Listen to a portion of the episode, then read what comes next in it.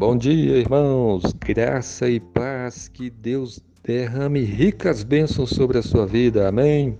Eu quero ler para nós meditarmos a palavra de Deus em Romanos, capítulo 11, versículo 36, que diz assim: Porque dele e por meio dele e para ele são todas as coisas. A ele, pois, a glória eternamente. Amém. Amém. Esse versículo fala a respeito de Jesus. E aqui diz que por, porque dele, porque de Jesus são todas as coisas. Por meio de Jesus, todas as coisas existem.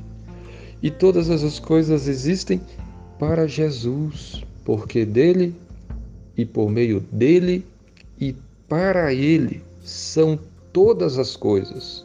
Tudo pertence a ele. Tudo existe por meio dele e tudo existe para ele, inclusive a minha vida e a sua vida. Pertence a ele. Nós fomos criados por meio dele e nós fomos criados para ele. A nossa vida deve ser para Jesus. Nossa vida pertence a Jesus. Nossa vida foi criada por meio dele.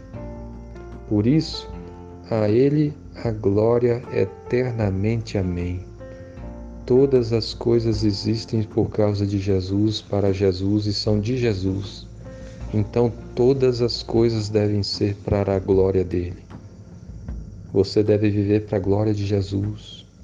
Você deve obedecer o Senhor Jesus, o Filho de Deus que morreu naquela cruz e ressuscitou. Você deve viver para Jesus. Você tem vivido para a glória do Senhor Jesus?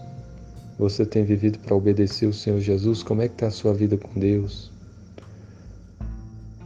Se arrependa dos pecados, peça perdão ao Senhor e viva para Jesus, por meio de Jesus e para a glória de Jesus. E certamente a sua vida será grandemente abençoada.